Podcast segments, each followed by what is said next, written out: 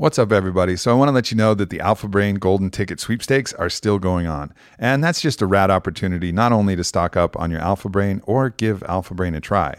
Because if you haven't tried Alpha Brain, it's definitely one of those tools. It's different than any stimulant you've had and gets your brain firing in an absolutely different way. And that's what our clinical research has shown. And that's what everybody who's tried it. You know, we've sold over a million bottles of Alpha Brain and the results are in. It works. It's awesome. So, this is a great opportunity, though, because if you get the Golden Ticket sweepstakes, everybody is a winner. And there's a bunch of cool shit that we're giving away from kettlebell sets to different other products, discounts. Every single person is going to be a winner if you go to the golden ticket sweepstakes. So check it out onnit.com slash golden ticket and then enter the code and fill in the entry form. There's going to be a grand prize for one of you which is going to be a trip out here to austin and on onnit hq so you'll be able to come hang at the hq and do all the awesome onnit things. So definitely check it out. Go to onnit.com slash golden dash ticket and get your 30 count or 90 count bottle of alpha brain Welcome to Amp Books number four, everybody. And today is a real treat because I'm going to read from you from my very favorite play in the world. Well, Hamilton is pretty good too, but the original favorite play is Cyrano de Bergerac. And I haven't seen a great production of this on Broadway or anything. I've seen it in a couple small houses, but I've read it maybe 10, 12 times, and it's just as powerful every time and may prove to be just as powerful this time, particularly the end scene. So, to give you a little context, Cyrano is the hero of heroes. He's the one that I grew up idolizing in many ways for a lot of reasons. One, he was a philosopher, he was a poet, he was a duelist. He said once earlier in the play, he says, When I was confused about what to do with my life, I decided to just be admirable at everything. And that was like my code. That was like my ethos. I didn't know what the hell I was going to do. So I just decided, well, fuck it. I'll just be as good as I can possibly be at everything I can think of, and I'll be a little bit like Cyrano. But he always had that ability, that quick retort, that wit, that willingness to stand up for himself no matter what, which was something I admired because as a kid, maybe feeling a little less than powerful or a little less than quick with my wit all the time and having older brothers and everything, you know, you have to take a lot and you take a lot of criticism and a lot of ridicule and sometimes you get beat up and I kind of wished I was like Cyrano who never stood for any of that and was that kind of great hero that I'd always wanted to be. So that was one of the reasons why I looked up to him, but as I've grown older, there's different reasons. There's different aspects of the noble hero that I identify with. So I'm really excited to read you the last chapter of this book of this hero in his final scene and um, give you a taste of this legendary character that was um, brought forth from the mind, but nonetheless represents an archetype that I think so many of us can identify with. As always, before we dive into that, want to give a shout out to the sponsors that make this all possible. And this morning, we're going to be talking about something that I do now every morning. So, those of you who read Own the Day, Own Your Life, the morning mineral cocktail was the smash breakout success of that whole book. I think it might be because it's the first thing I wrote about, and maybe nobody read the whole book and they just read that part, but maybe because it's really effective. Now, I was talking about sea salt and lemon and water, the first thing you do when you wake up. Well, the new addition to that, which didn't exist when I wrote the book, is the mineral electrolytes. That has sodium bicarbonate, which is great at improving alkalinity, which helps your body retain minerals. It has calcium, magnesium, potassium. It has the rest of the electrolytes in there as well. So you get a more comprehensive electrolyte balance. And I mix it with the sea salt and I mix it with the lemon. So it's like the upgraded version of the morning mineral cocktail. So for anybody who's a fan of the book and the morning mineral cocktail, definitely check out the mineral electrolytes. I also use it anytime that I'm working out and it's just a phenomenal product. It's really one of the best. So thanks to Onnit for that. Go to onnit.com slash Aubrey, save 10% and check out the mineral electrolytes. And then, without further ado, Cyrano de Bergerac. Act 5. now my epitaph. Philosopher, physician, poet, fighter, and musician, famous for the travels through the air, a fancy duelist, no less, a lover too, to his distress, who broke his heart pretending not to care. Here lies Hercule Savinien de Cyrano de Bergerac, who, thinking he was everything, was nothing. Ah, alas, alack. But pardon me, I find I cannot stay. The moon, you see, has come to take me home. I would not have you grieve one hour less for that fine soul, the good and valiant Christian. I only ask that when my flesh is cold, you'll give a double meaning to the veil, and mourn for me a little, mourning him. Roxane, I promise. Cyrano, no, not here, not in a chair. No one shall hold me up, only the tree. He stands to his feet. He comes. I am already shod with stone and gloved with lead. Since he is on the way, I'll meet him standing here with sword in hand. Libre. Cyrano. Roxane almost fainting. Cyrano. All of them shrink back, terrified. He sees me, yes, he dares, to mock me for my nose, the noseless one. He lifts up his sword. What do you say, it's useless? That I know. But who fights with assurance of success? A man fights better when he's doomed to lose. Who are you there? How many? Thousands? Ha ha ha. I know you now, my enemies of old. Falsehood, take that. And you there, compromise, prejudice, treachery, what? Come to terms? Never. No, never. Here is cowardice and folly too. I know that. In the end, you'll get me down. But be that as it may, I'll fight and fight and still go fighting on. You've robbed me of the laurel and the rose, glory and love. Take them. Take everything. But there is one thing you shall not have. One thing I take with me. And when tonight I enter God's great house, I shall bend low and bowing sweep the threshold's heavenly blue with something which, in spite of you, I wear. And that thing is Roxane. That is my stainless bloom. I talk often of the Lakota phrase hokahe, and it's often translated as let's go, today is a good day to die. And that means that you've lived your life in such a way that you have no regrets.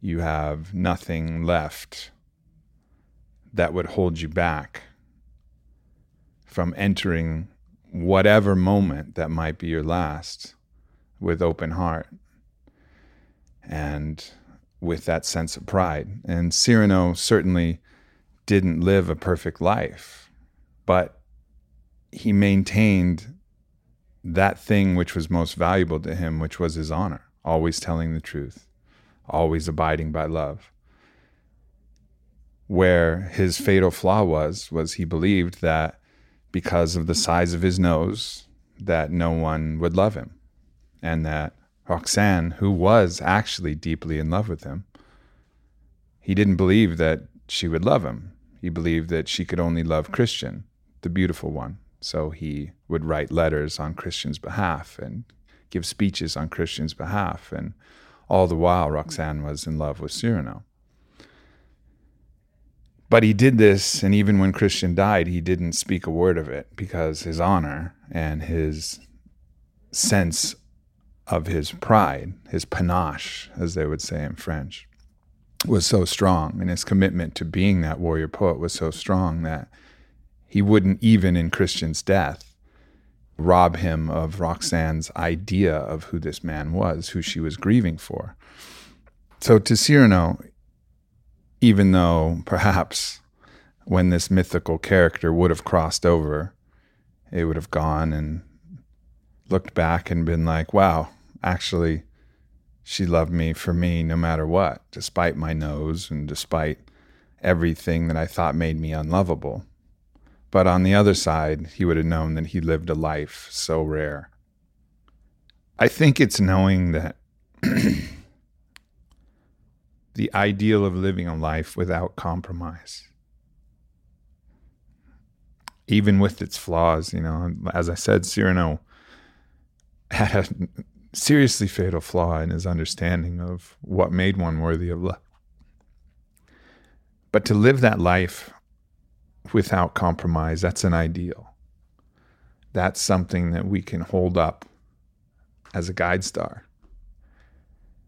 And imagine what that life would be like.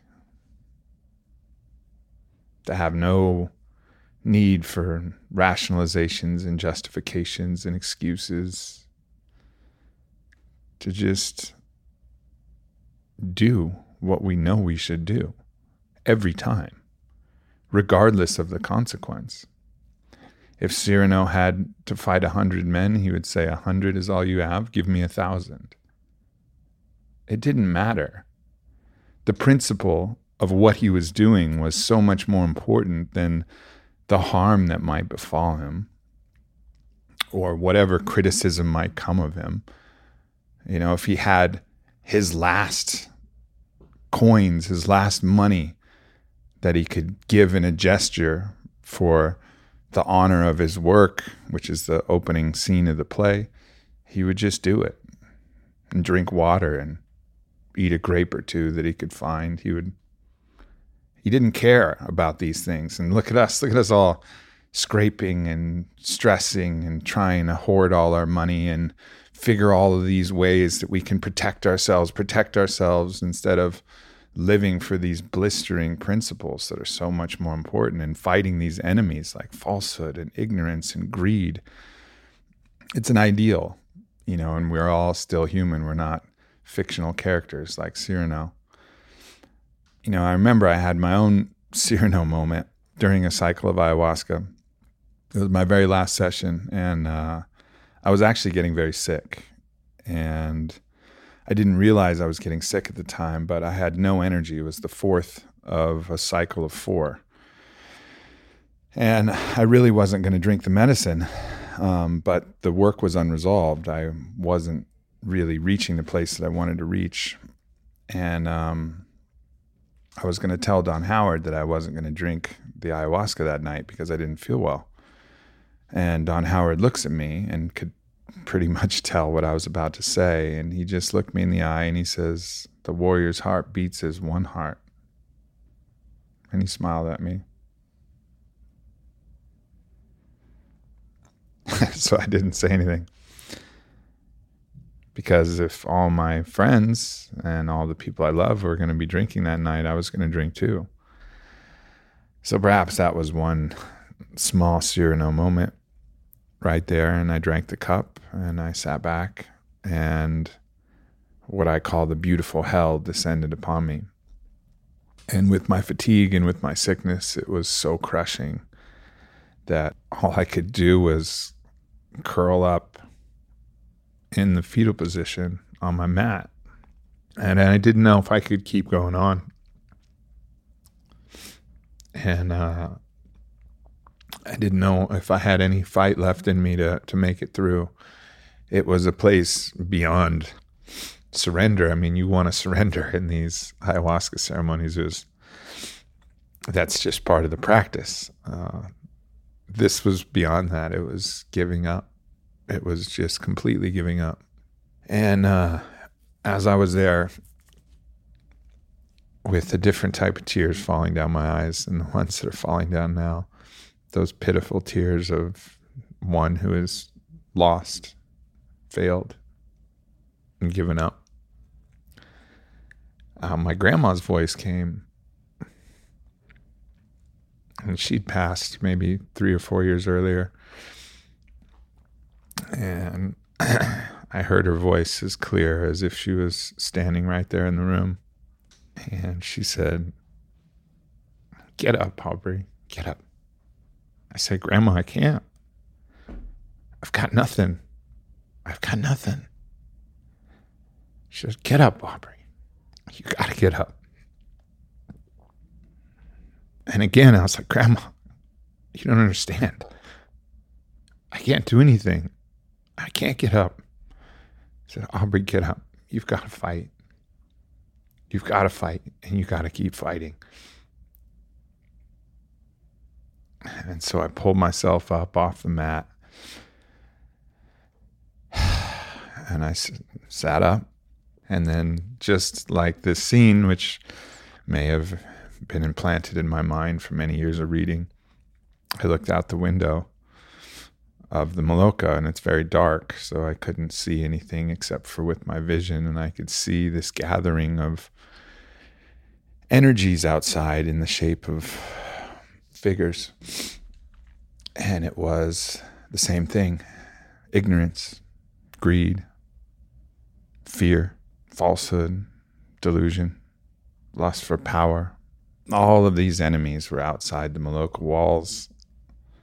And I recognized then that I couldn't stop. Like, I couldn't stop fighting. That's what I came here for. I came here to my last breath to do my best to dispel these shadows for as many people as possible, for myself too.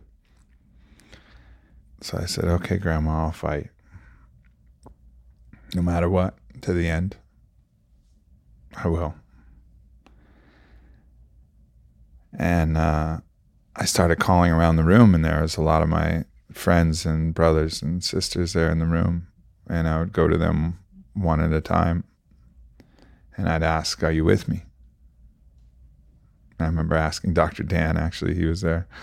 And this is all in my own vision. I'm not actually asking with my mouth. And I said, Are you with me, brother? And he says, Yes, to the end. And then one by one, all the allies in the room looked me in the eye again in vision and said, Yes, to the end. And I don't know if I've always followed that. I don't know if I've always done my best to fight the fight that I know that I'm here to fight. And I think that's why the tears flow when I read something so pure, an archetype like this, or I tell the story of that moment. It's because I know that's what I aspire to. And I know that's the archetype that I'm called towards. But I forget. I forget sometimes. I forget a lot of times. But I remember too.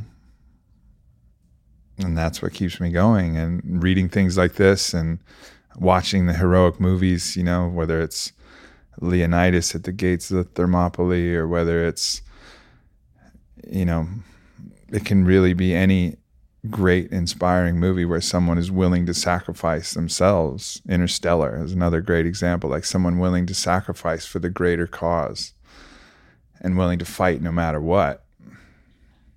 You know, it calls that part out of me, and hopefully, it calls that part out of all of you as well. Breaks us free of that myopic gaze into our own navel for our own selfish reasons and says, okay, hey, like I fight, and if I die, it'll be out of my shield. Like who cares? And that way to live is is the way that is the way that I want to live. I think it's the way that all of us want to live. It's the call to service, but the call to service at all costs, at any costs. So that's where I think the importance of these aspirational texts and aspirational movies lie is that it can reach us in a way where it reminds us who we are and reminds us what we're here for. So I hope you guys connected with Cyrano de Bergerac as much as obviously I have. I hope that my own emotions weren't too distracting during this process as well. And just know that you know, if you're here and you're on the path, and if you're not, I'm here with you no matter what to the end. To the end. Para bien de todos, for the good of all. I love you guys. Thanks for tuning in to Amp Books. I'll see you guys next week.